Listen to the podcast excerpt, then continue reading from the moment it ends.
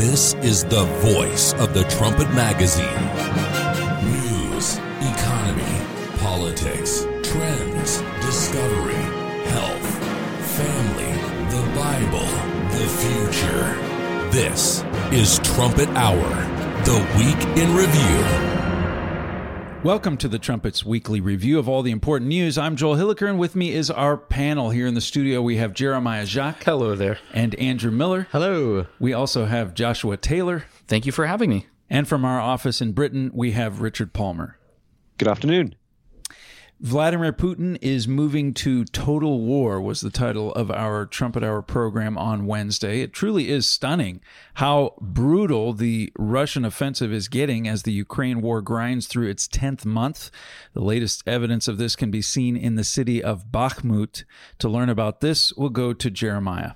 Yes, it's uh, it's really escalating over there. Just over the last several hours, Russia has launched one of the biggest missile attacks of the whole war, with um, about 76 missiles launched.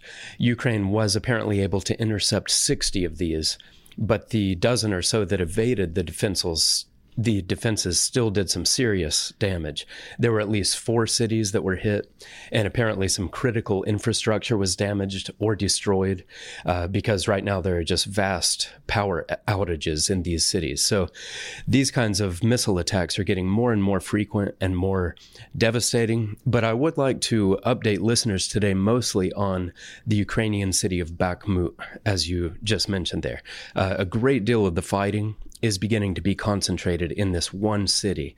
And it's becoming just such a grueling and relentless battle of attrition there that many are now actually comparing it to the infamous Battle of Verdun back in the First World War.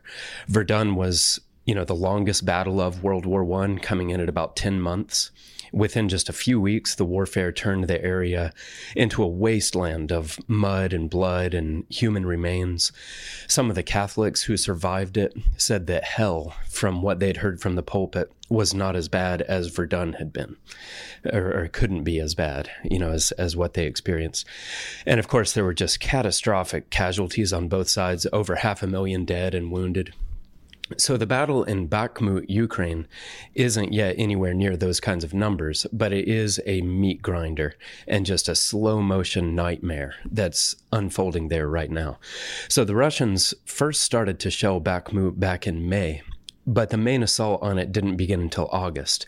And then that main assault intensified a great deal just last month. And in the time since then, Russia's grip on several other areas has been weakened by the Ukrainians. And this has made the Russians just focus more and more on Bakhmut. This is. Uh, this city is one of very few front lines, actually, where Russia is still on the offensive. So its importance to the Russians really can't be overstated but it's also of very deep importance to Ukraine. You know, Bakhmut controls the Ukrainian logistics of a huge area. It's also a key transport hub. Several big arteries, major rail lines, and roadways intersect there. So, if Russia can wrest it from Ukraine, that'll be just a massive blow to the defenders, and it will let Russia establish a badly needed supply hub. And from there, Russia could very likely push past the present contact line into a region that's actually much better terrain for future offenses. Just the way the lay of the land is, things would really open up for the Russians, um, especially with offensives towards Slovyansk, which is a major goal for for Russia. So there's a lot on the line in Bakhmut, and that's why this city is being called the key to Donetsk, and that's why it's becoming a meat grinder and just a modern Verdun of indescribable tragedy. Casualties right now for both sides are currently unknown, but the eyewitness reports and the snippets of video footage that have emerged from it are uh, painting a picture of just extreme devastation and very heavy casualties on both sides. You mentioned that the uh, the offensive in this city increased just in the last month. Can you tell us? Uh, there, are reports that it is being dominated this offensive by a uh, a private military group that is has close ties to Vladimir Putin. Explain that.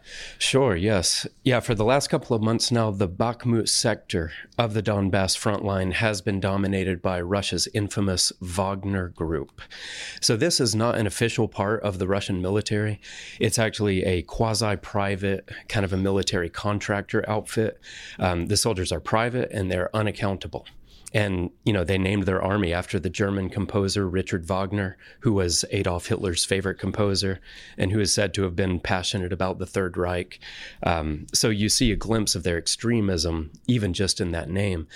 And the Wagner group is very powerful. It has long acted as sort of like Vladimir Putin's invisible hand in places like Venezuela, Syria, Libya, Sudan, and uh, the Central African Republic.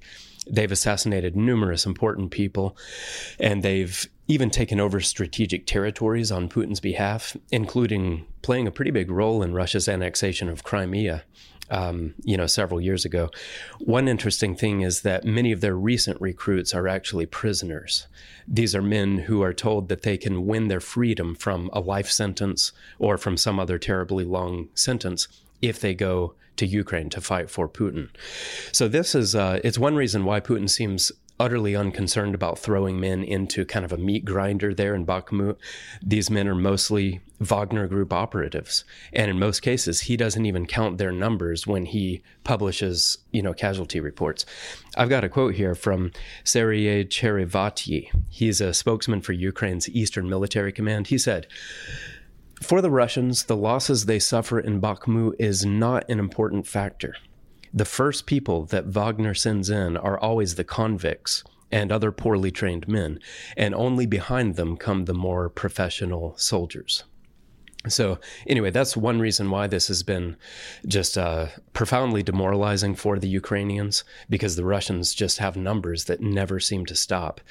And the Kiev Independent this week said In these conditions, the common belief about Russia's poor effectiveness as a fighting force can quickly melt away.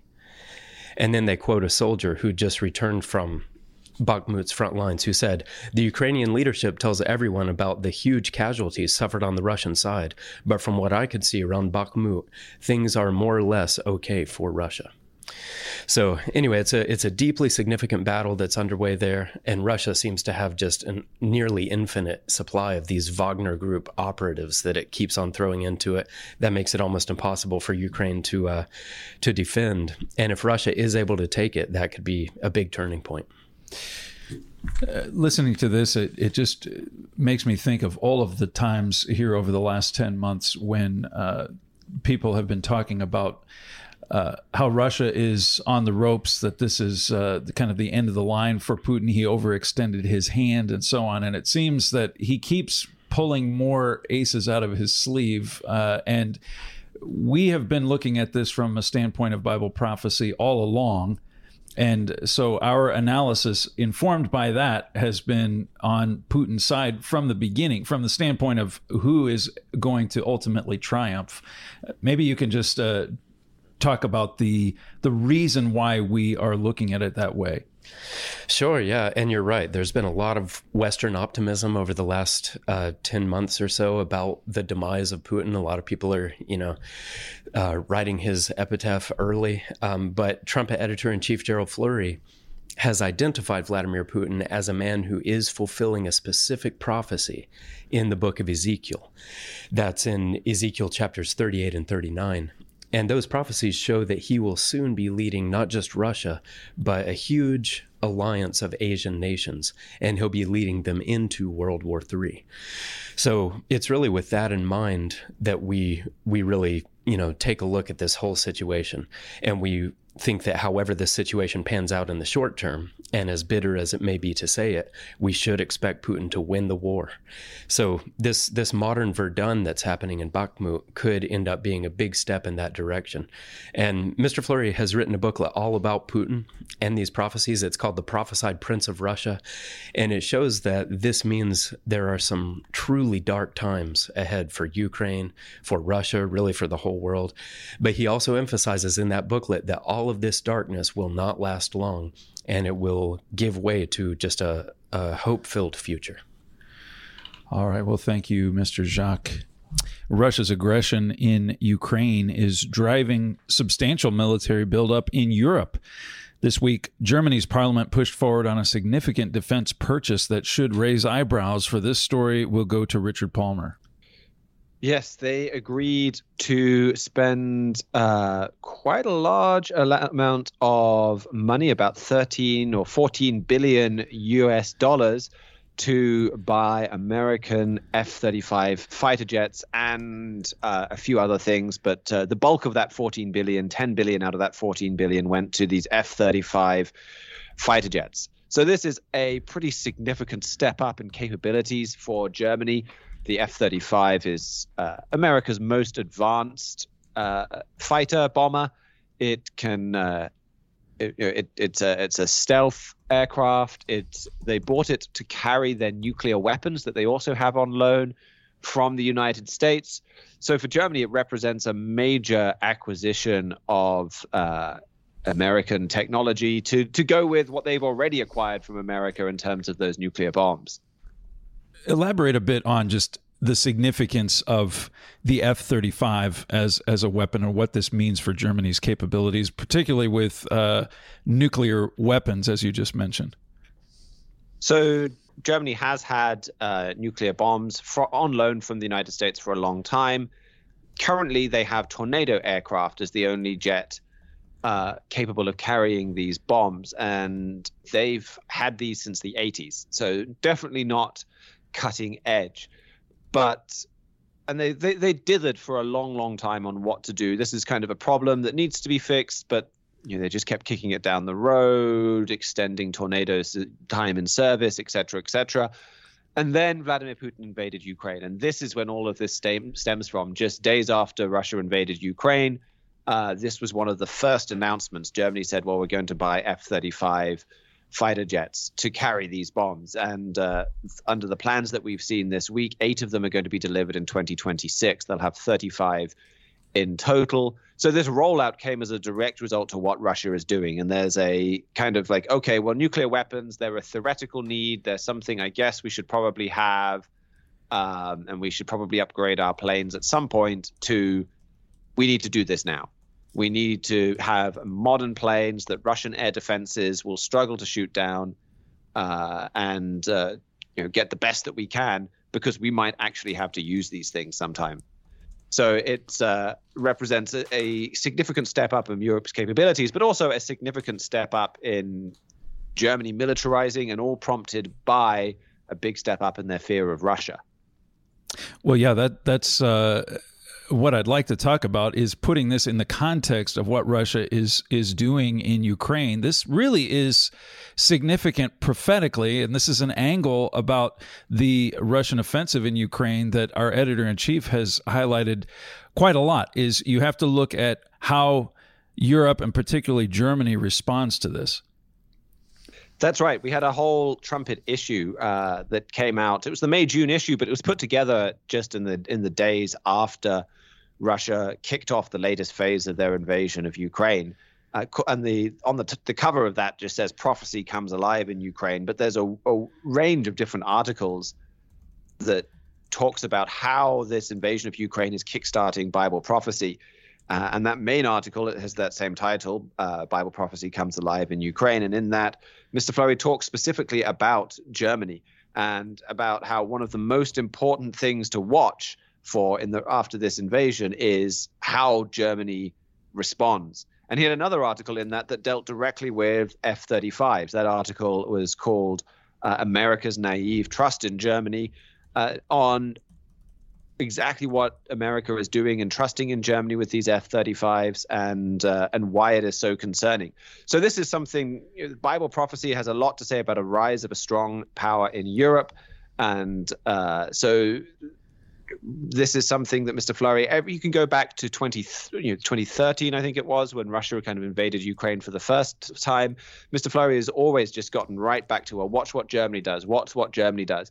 And now we have Germany getting the most sophisticated, sophisticated aircraft in the world uh, that can allow them to carry out stealth nuclear strikes because directly because of what Russia is doing. So, you know, it's that Bible, it's that prophetic angle that has consistently guided us to say, well, watch what Germany does. The Bible says that Germany is going to return to being a strong power, and this is a major catalyst for that. Uh, and so, this is just once again proof of proof of that that guiding principle's accuracy. Well, I would encourage people to go back and take a look at those articles by Gerald Flurry back from really right near the beginning of this uh, Russian offensive in Ukraine. Bible prophecy comes alive in Ukraine and America's naive trust in Germany. Uh, those are really reflected in these recent headlines about these F 35 purchases. Thank you very much for that, Mr. Palmer. One resource Russia has been tapping in this war is Iranian ballistic missiles. They're finding ways around international efforts to prevent this. To learn about this, we'll turn to Joshua Taylor. At the beginning of December, the Russian deputy uh, defense minister actually went to Iran, and this is their fourth meeting between their military officials. And they decided to, to buy short range ballistic missiles from Iran. And we found out about this because four Israeli officials came out with some intelligence reports to show this. And in those intelligence reports, they showed that despite uh, the international community's pressure on Russia to stop taking military equipment from Iran, stop you know the drones and stuff like that, they're going to go ahead with these deliveries already, despite the fact that this delivery, that these short range ballistic missiles might actually be a violation of international law, specifically the UN Security Council Resolution 2231 that was a resolution passed within the Security Council around the time that the JCPOA, the original nuclear deal, was signed. And it stated that no nation could buy or receive ballistic missiles from Iran that had a range of greater than 300 kilometers, that's about 190 miles, or a payload greater than 500 kilograms. Now, funny enough, the missiles that the Iranians are sending the Russians is the Fateh 110 this is an advanced precision short range ballistic missile, which, again, funny enough, has a range of 190 miles and a payload of 500 kilograms. So, literally right on the line. So, you could very well argue that, the, that these missiles are going to violate that UN resolution, which would be kind of a problem for Russia since they sit, they're a permanent member of the Security Council and they voted for this resolution. So, that would be a little uh, hypocritical to say the least. It's it's a very interesting relationship this between uh, Russia and Iran, considering the uh, just how both of these nations really are kind of uh, in a bit of uh, pariah status internationally, and yet it seems like the international community really is uh, having a very tough time, uh, kind of bringing their activities to heel. The fact that they're working together uh, really provides both of them some some pretty significant advantages. Absolutely. With uh, Russia, Russia right now, as you can imagine, with the war going on in Ukraine, they're getting pretty strapped in terms of their military equipment. We've seen reports all throughout this war of Russia losing tanks and all kind and you know losing personnel. It's been a pretty big slog for Russia. So they're need and they're in need of military equipment, and Iran is all too happy to provide that. And then on the other side of the coin, you know, Iran being the the pariah state that it is, it it's looking to advance its technology, its uh, nuclear capabilities, and that's something that these Israeli uh, officials that brought out this report are concerned about. They said in their report that they are worried that I- Russia could start providing Iran with engines for its long-range nuclear missiles or its ballistic missiles. Pardon me.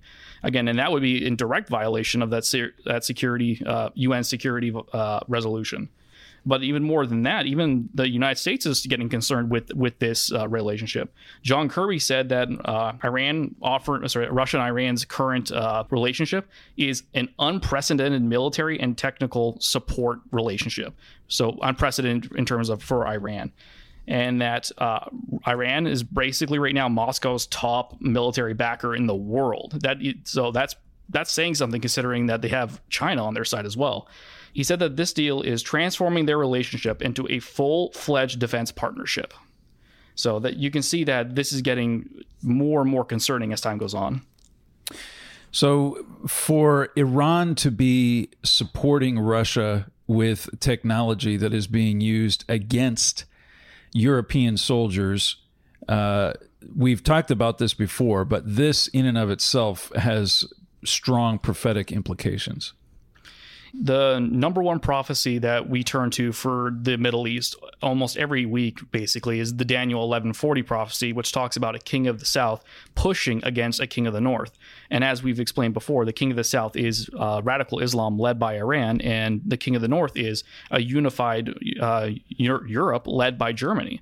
And while Iran may not itself be lobbing missiles at a European country, Russia might soon be lobbing Iranian missiles at a Euro- Eastern European nation, which is pretty close to a direct fulfillment of this prophecy. We're about to see that happen. We're about to see Iranian weapons used against a European country, as this prophecy foretells. All right. Well, where would you send people for for more information about that, Josh? For more information, I would direct our readers and listeners to go to thetrumpet.com and, and look at the King of the South booklet by Mr. Gerald Flurry. That booklet explains this prophecy and explains this push as well as the future of what this conflict is going to uh, produce.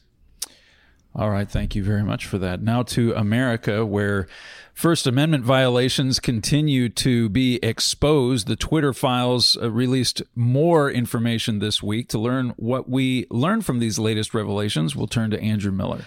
Yeah, we just keep getting more and more Twitter files, and uh, we'll likely get more and more to come. Elon Musk has promised that there's several more, uh, several more smoking guns uh, from what he's finding looking through here he's uh i think his most recent uh promise is that his new personal pronouns are prosecute fauci uh, and so he's saying that the next batch, probably Twitter files 6.0 or 7.0, uh, is going to be quite a bit of information about uh, Dr. Anthony Fauci and the uh, the COVID cover up.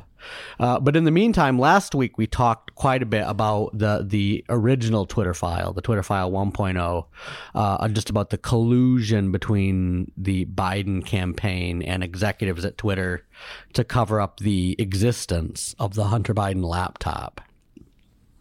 Uh, in the days since then, we've also found in the in the Twitter files 2.0 that the um, Twitter was working with the Biden campaign to uh, keep information about COVID uh, from trending, not outright banning, but shadow banning uh, conservatives who are talking about like the the Wuhan lab leak theory.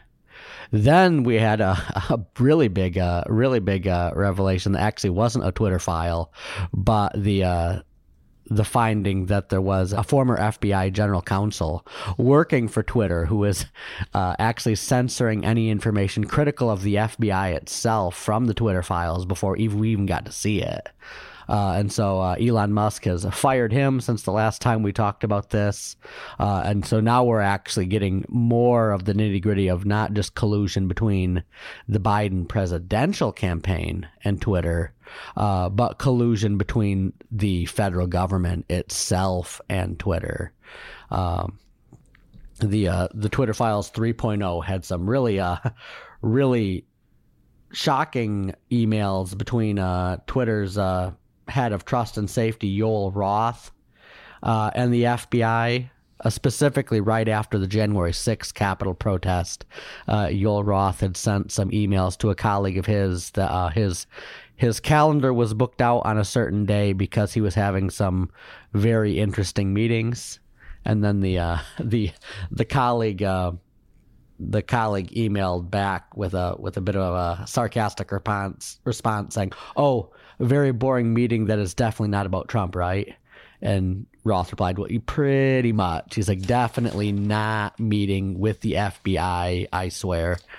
Uh, and so basically admitting that out in the aftermath of those January 6 protests, like the FBI was meeting with uh, Joel Roth to censor um, to, to talk about actually getting Donald Trump kicked off the platform. Uh, and if you remember back to that time, that was about the time within just a day or so of uh, Michelle Obama's letter asking the, all the big tech companies to uh, kick Trump off their platforms. And there's some actually some informations in the Twitter files 4.0 and 5.0 about Twitter's collusion with um, the Obamas uh, as well. Uh, so between colluding with the Biden administration, uh, the Obamas and the FBI. There's there's plenty of collusion between uh, between Twitter and the the radical left, and the FBI meeting is probably the um, some of the most concerning from a legal standpoint because uh, Elon Musk has really been making that case pretty powerfully. That is, like I said, you're not. Uh, private companies have a right to publish what they want. Um, the government, the First Amendment, says that you can't censor freedom of speech, but uh, you can't just work around that by having the government tell a private company what to censor. When that happens, Twitter becomes uh, a de facto arm of the U.S. government. Uh, censoring can, uh, information critical of one presidential candidate, uh, amplifying information critical of another presidential candidate in an attempt to just outright rig elections. Yeah. So many aspects of this story that are very concerning uh, and and even more so the fact that the mainstream press is absolutely uninterested in it. They won't touch this story, but these revelations really do open the door to all of this. Uh, this collusion that was going on, the government specifically, and what's interesting is it's under a Trump presidency, but you have these deep state operatives that are working directly contrary to their own boss. Uh, that are beholden to effectively Barack Obama's agenda. Yeah, that is actually quite interesting because now these because uh, these emails I'm talking about between the FBI and Joel Roth, they're all around like maybe January seventh, twenty twenty one. So uh, after the January sixth protests, but before uh, Joe Biden took the office on January 20th. So, like I said, said for this this couple week period when this is happening, this is technically uh, Donald Trump's FBI. He was still the head of the executive branch of the government. So, this is FBI officials working with Twitter to get their boss kicked off their platform. Uh, and of course, now Twitter, they're working with the FBI and they're working with the Obamas, Barack and Michelle Obama and so to get President Trump kicked off of it. So it, would be, it would still be an egregious First Amendment violation if it happened today under Joe Biden. Like I said, if Joe Biden was instructing his FBI to kick Trump off of Twitter, that would be um, a an egregious violation of an American citizen's First Amendment rights. But because it happened under Trump, now you have Obama uh, and the FBI working to kick their boss off of Twitter. This moves out of the realm of an egregious First Amendment right and into like the realm of just outright treason, mm. like treason against the sitting president. It's not necessarily treasonous for a, an Obama for a, a, Biden administration to use to use the FBI to take a citizen's First Amendment rights away. It, it's well, it's treasonous against the Constitution, but it's not treasonous against like the any government. any sitting government. But for FBI officials to be working with Michelle Obama and the FBI to get their boss kicked off of Twitter. Now you're actually you're you're in like coup territory where you've got this cabal of deep state agents who are truly loyal to Barack Obama, uh, working to uh, keep their boss from being able to talk to the American people. Uh, another aspect of this that is, is quite stunning is this Joel Roth character. Uh, he, he's the one who's deciding who gets a voice on Twitter and who doesn't. And a lot of information has come out about his own activities online and his own lifestyle uh, that really put his judgment into question. Yeah, he's definitely a pretty perverted guy. Uh, without getting into too much details, I mean, he he'd been posting stuff on Twitter for years about um, his interest in pornography and his interest in uh, pedophilia and some other pretty reprehensible things that you'd you'd think if the uh, if the FBI was uh, if they love censorship so much that uh, maybe they could uh, maybe they could censor just some of these some of these things that he's um, yeah, broadcasting out to America's youth. Uh, but they they seem to be very uh, the FBI. They seem to be very pro free speech when it comes to uh, pedophilia and pornography and these other things that Yoel Roth was interested in, but are definitely willing to use a man like him to censor to censor someone from Donald Trump to talk about the election steal, uh, or or some uh, some doctors who want to talk about the, the true origins of COVID, um, or, or, even increasingly cases about people who want to warn about the, the, the sexualized indoctrination our children are going through in, in public schools, so that it's um, it really just I think highlights the the double standard of it's it's not um, they're they're very they're they're very concerned with censoring speech critical of the current administration, but very willing to turn a blind eye to uh, all sorts of other filth that some of these uh, these people like Yoel Roth are promoting. Well, we did get a trumpet brief this week from Stephen Flurry, the uh, the host of the Trumpet Daily Show. He's been talking quite a bit about this, and in this trumpet brief, Twittergate, Barack Obama controls Silicon Valley. He goes into quite a lot of detail about the revelations of these Twitter files. We'll link to that in the show notes. We thank you very much for that, Mr. Miller. You're listening to Trumpet Hour. Coming up, a major corruption scandal in the European Union. Still greater unity between the dictators of Russia and China. Tension rising between Europe and Iran and a shocking story about American authoritarianism, the military coming down on a mom for privately expressing concern about sexualization in her seven year old daughter's public education. We'll be right back.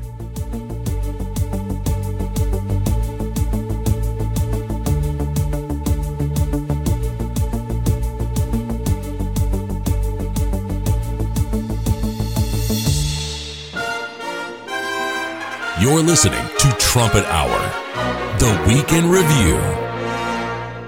America was recently rocked by the epic corruption scandal of Sam Bankman Fried.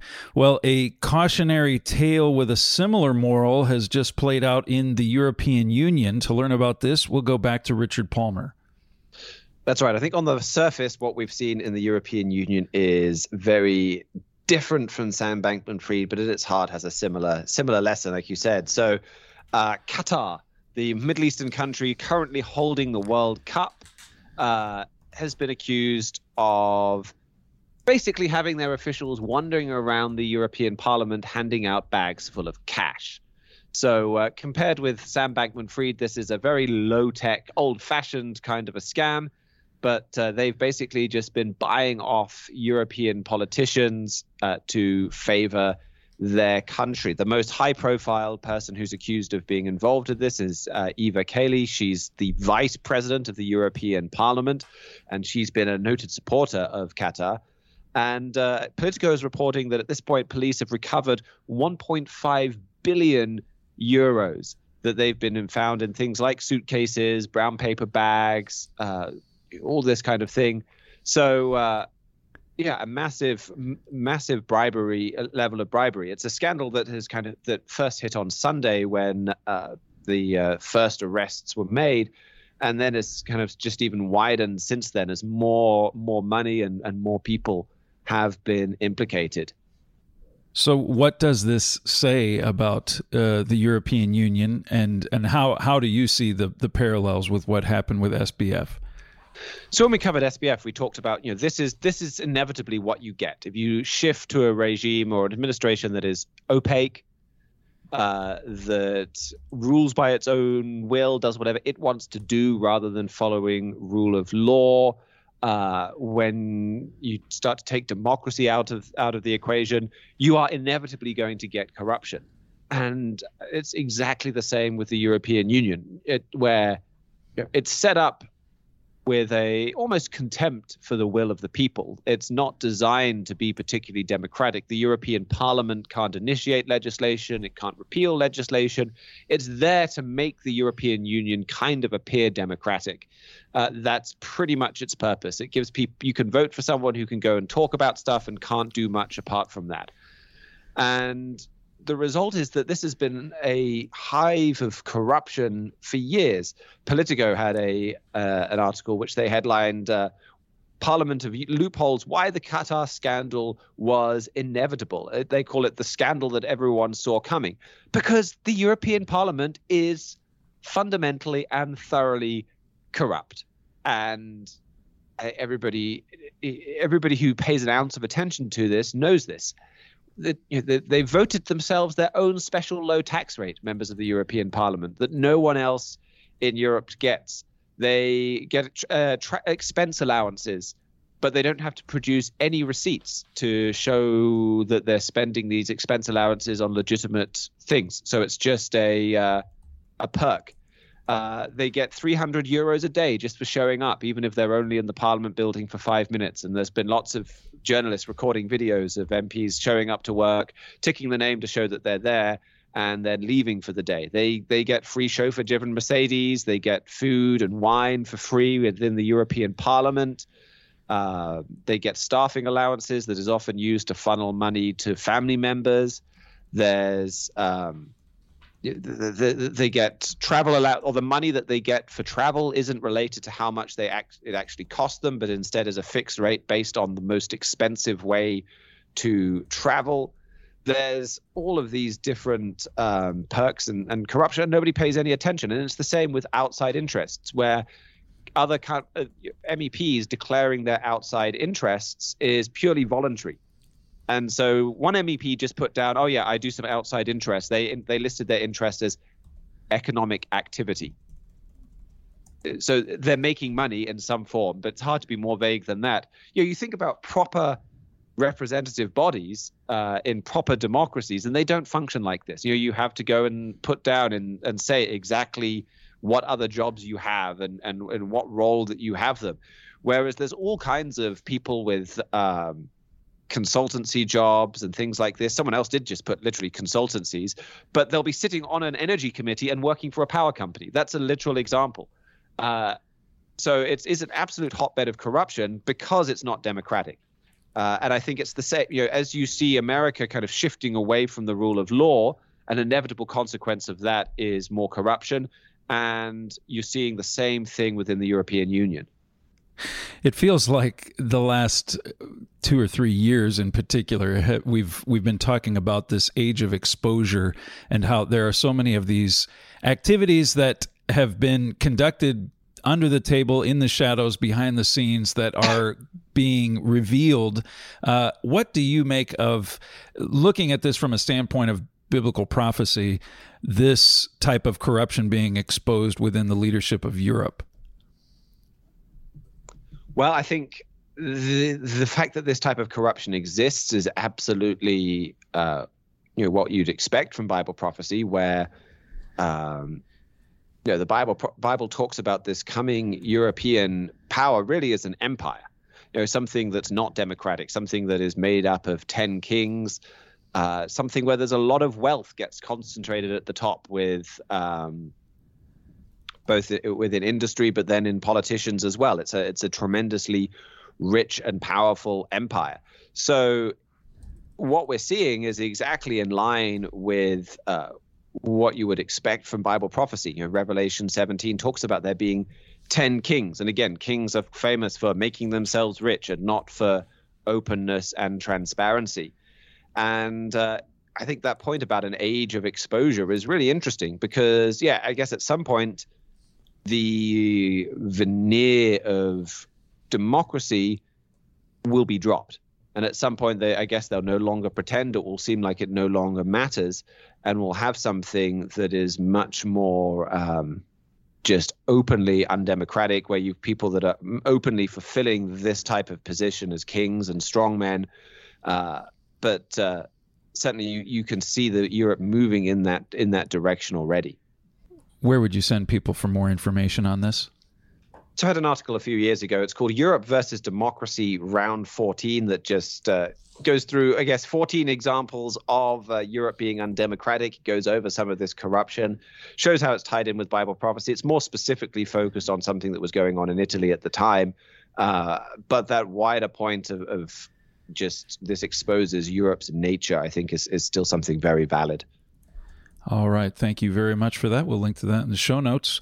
We appreciate that, Mr. Palmer. The bromance between the dictators of Russia and China seems to keep growing stronger. To learn about the latest example, we'll go back to Jeremiah Jacques. Yes, there was a quite a compelling analysis in the Wall Street Journal on Wednesday. And it makes the case that even though Chinese President Xi Jinping has been sort of trying to paint a picture of some distance emerging between China and Russia over the war, behind the scenes, Xi is doubling down on what the journal calls his long term bet on Russia. So, the main way that this has been happening is that Xi has been quietly ordering his government to build stronger economic links to Russia. The analysis goes into quite a bit of detail about China increasing its imports of Russian oil and gas. Those are things that we've discussed in, in a lot of detail on, on the show. Um, he's also now bringing in more of Russia's farm goods and also entering into more and more joint energy partnerships with Russia, including some notable ones in the Arctic. And then there's also an uptick in Chinese investment in Russian infrastructure. So they're they're pumping renminbi into things like ports and railways. And when all of this is put together, it means we're looking at about 200 billion dollars worth of trade between Russia and China for this year. So business is just booming. And it's also significant that a great deal of this business is now being conducted in the Russian ruble and the Chinese yuan. So that works toward a big goal that Xi Jinping and Putin share, which is to, you know, to undermine the dollar, get free of the dollar's global power, and that way they can be a lot more insulated from any sort of future sanctions from the US. So the uh, the appearances might sometimes suggest that Putin has gone too far for Xi Jinping in this war and that Xi may be trying to sort of pull away from him, but those are just superficial appearances. And when you look into the actions that Xi is taking, I think the Wall Street Journal is exactly right that he's actually doubling down on his Putin bet. That Wall Street Journal article made an interesting observation about what might be motivating Xi's uh, attachment to uh, to Putin. Tell us about that. Sure. Yeah. This this uh, journal piece digs into some interesting history about Xi Jinping's father, who actually spent some time in the USSR in the late 1950s, mostly just studying Soviet industry. That was part of Chinese leader Mao Zedong's campaign to have his government look to the USSR really as a, uh, a template for everything that China wanted to become politically, economically, and militarily. So this trip you know, apparently it left a deep impact on Xi Jinping's father, and that was passed on to a very young Xi Jinping. So that's part of why Xi has what some have called a Russia complex, just this deep rooted admiration for all things Soviet and Russian. Um, even when there were serious tensions and war between China and the Soviet Union, Xi's admiration for the USSR stayed intact. Of course, it also survived the collapse of the Soviet Union in the 90s. And now we see that it is surviving the West's condemnation of Russia's Ukraine invasion, too. So we talk about this uh, quite often, but the the ties between Russia and China are directly prophesied in in Scripture. Uh, explain that. Sure. Yeah, these these kinds of stories about deepening cooperation between Russia and China, they are something that the trumpet keeps a very close eye on and that is because they align with Bible prophecy. We've got a booklet called Russia and China in Prophecy and it takes a, a pretty close look at passages in the books of Ezekiel and Daniel, also Isaiah and Revelation.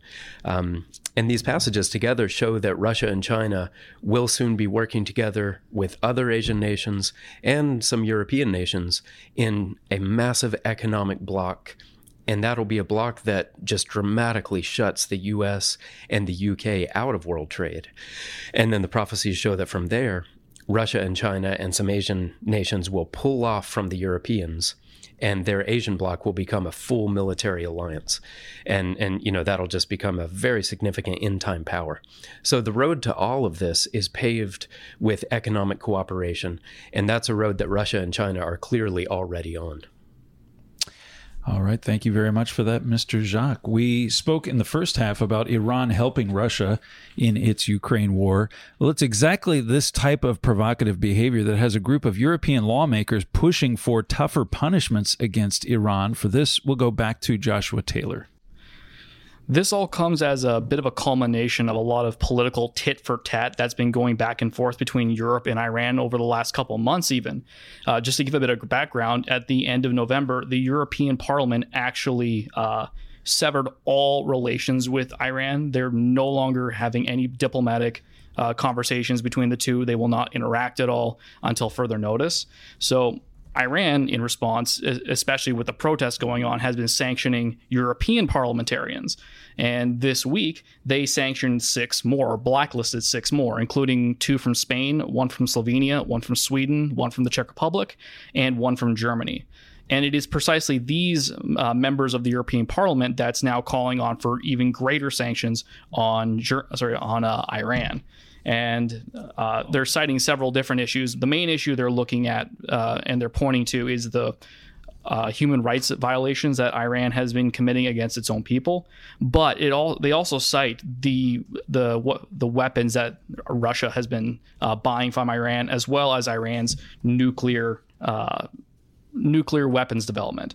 Uh, going back to even just from earlier with that first segment that we talked about, uh, on Monday, U- European uh, foreign ministers met and condemned w- that new sale and said that the European strongly cautions Iran against any new deliveries of weapons to Russia, in particular, any steps towards possible transfers of short range ballistic missiles to Russia, which would constitute a serious escalation. And they also said that they would hold Iran accountable including uh, further sanctions and restrictive measures. So that's just one or two things that's been going on. You, uh, just recently this week as well, Iran got kicked off the uh, UN Commission of the Status for Women, which is kind of funny that they were even on it to begin with. Right. But you also see the UN taking steps. But again, specifically, we, um, look, we're looking at Europe here. Europe and, and Iran have been doing this political tit for tat for a while now and it, it, you can see that this is starting to get a lot more serious than it has in the past. One of those um, representatives, specifically the one from Spain, said in a telephone interview, said it is important to highlight that Iran is not just a very serious regional threat, but a global threat through their nuclear programs, ballistic missile capacity, and alliance with Russia, which would which should be seen as a real game changer. He also went on to say it is no longer the case that this is an issue for Israel to deal with only. And he cited that he believes that up until now, Western engagement with Iran has been based on, quote, wishful thinking and naivete. So you can see that the European Parliament and just Europe in general started to take Iran a lot more seriously, especially with the threats that they've been having, especially with the the weapons being sent to uh, Russia. You mentioned in your first half segment Daniel 11 and verse 40 that specifically talks about this clash, a provocation by Iran that results in a devastating retaliation by Europe. This is very much a foreshadowing of that. Mm, yes, within the uh, Daniel 11 verse 40, we talked about in the first half that first part of that prophecy, the push from Iran, but that second half of the prophecy talks about a whirlwind assault from the European Union coming against Iran to to destroy it and wipe it out. And that's as you said, this is this political machinations, these political tit for tats. We're starting to see uh, Europe take the, Iran's threat more seriously, and you can definitely see a foreshadowing of that prophecy being fulfilled when Germany and the Euro- and Europe will deal strongly militarily with Iran, not just politically. Well, we have a reprint article from our editor in chief, Gerald Flurry, called Germany's Secret Strategy to Destroy Iran, that talks in detail about the, the prophecy that uh, Mr. Taylor is referencing there. We thank you very much for that, Mr. Taylor. We're going to finish today's show with a very alarming story of American authoritarianism. For this, we'll go back to Andrew Miller. Yeah, there have been a lot of details emerging over the past uh, months and years over just the amount of like sexualized propaganda that's being put in school children's books um, things about homosexuality, transgenderism, uh, even a new a new phrase they call pansexuality, which made a pretty disturbing news story this week, where uh, a local mother in New Jersey, Angela Reading, uh, found out that her child's elementary school was advertising pansexuality, and uh, and went on Facebook to uh, to complain about it. And now, after she posted her complaint, she actually had someone comment on her post. Uh, a soldier, Lieutenant Colonel Christopher Schilling, stationed at the joint base, uh, at a joint base in the region. Uh, and he uh, he accused her of being a, an extremist for her camp for her complaint, uh, and told her that the Joint Leadership Base we have security forces working with multiple state and local law enforcement agencies to monitor the situation. Which is quite a statement. The the U.S. military does not have any constitutional authority uh, to be performing local law enforcement um, operations of any kind, uh, much less monitoring social media communications for people opposed to pansexuality. And um, Angela Reading, she gave an interview about this, uh, where she uh, she thought that maybe this Christopher Schilling guy was just uh, a rogue element at the local military base, and, and maybe not operating in an official capacity under the Biden administration. However, he said that he was working with multiple state and local law enforcement agencies to monitor the situation. Uh, and uh, a local police officer did contact Angela Reading shortly after that uh, advising her to take down the Facebook post. So apparently he's uh, the the base was in contact with at least one with at least one local law enforcement officer, and there's uh, putting this together with other stories. Uh, it's definitely very believable that the uh, the radical Joe Biden administration is in fact using military personnel uh, in domestic surveillance operations uh, to uh, find out if you're making uh, making posts on Facebook or, or Twitter or, or other social media sites against this whole uh, transgender homosexual uh, agenda that they're pushing in our children's schools. Right. If if this were just uh, an, a one-off case. If this were in isolation, it would be shocking enough. But you put it together with you. Have, uh, there are a lot of dots to connect, showing this increasingly militant agenda on the part of the government. The uh, the the promotion of the military, which is meant to be defending us against foreign threats, into uh, promoting LGBTQ uh, propaganda. This type of thing is happening more and more. This and and for this to be taking place against a, a private citizen expressing an opinion on a on a social media website it truly is stunning. Yeah, I mean, I've seen plenty of reports that they said actually some of the worst uh, sexualized indoctrination occurring in America right now is occurring on military bases, like the children of um, of soldiers? Because on a local level you have local school boards state officials you have some checks and balances to complain with. Uh, if you're actually in a military school the, state and local there is no state and local government. You're just uh, the the federal government runs those. So the the Biden administration is able to be much more aggressive wow. uh, in a military school in ways they can't at state and local levels. But this is really one of the the most shocking cases I've seen of actually military officials not just promoting these values in a military school or on a mil- or on an offshore base, uh, but actually policing what parents are saying against their local school. Uh, and then threatening them that with uh, by having a, a, local police chief uh, call them and tell them that you have to take down that post. Now that's we, we talked a bit in the first part about like First Amendment violations, and so this wasn't even a Facebook official on behalf of Mark Zuckerberg saying take that post off my, my site. This is a local police chief instructing you to take down a post based on instructions he got from a federal military official. Which is yeah, just one of the most um, egregious First Amendment violations you can you can think of, uh, aside from the profound uh, moral perversity of the whole situation. Well, if you would like to learn more about the the force behind this agenda that really is transforming America, uh, you can order a copy of our free booklet, Redefining Family, that talks about this sexualization of society and uh, moving toward increasingly perverse forms of, of sexuality. Uh, we'll link to the uh, to that booklet in the show notes for the program here today. We thank you very much for that, Mr. Miller. I'm Joel Hilliker, and that's it for today's Trumpet Hour. Email us your thoughts on the program to letters at thetrumpet.com. Thanks to our panel, Jeremiah Jacques, Andrew Miller, Joshua Taylor, and Richard Palmer, and thanks to Parker Campbell for engineering and production. I'll leave you with the words of Will Durant A great civilization is not conquered from without until it has destroyed itself within. Thanks for joining us on Trumpet Hour. Until next time, keep watching your world.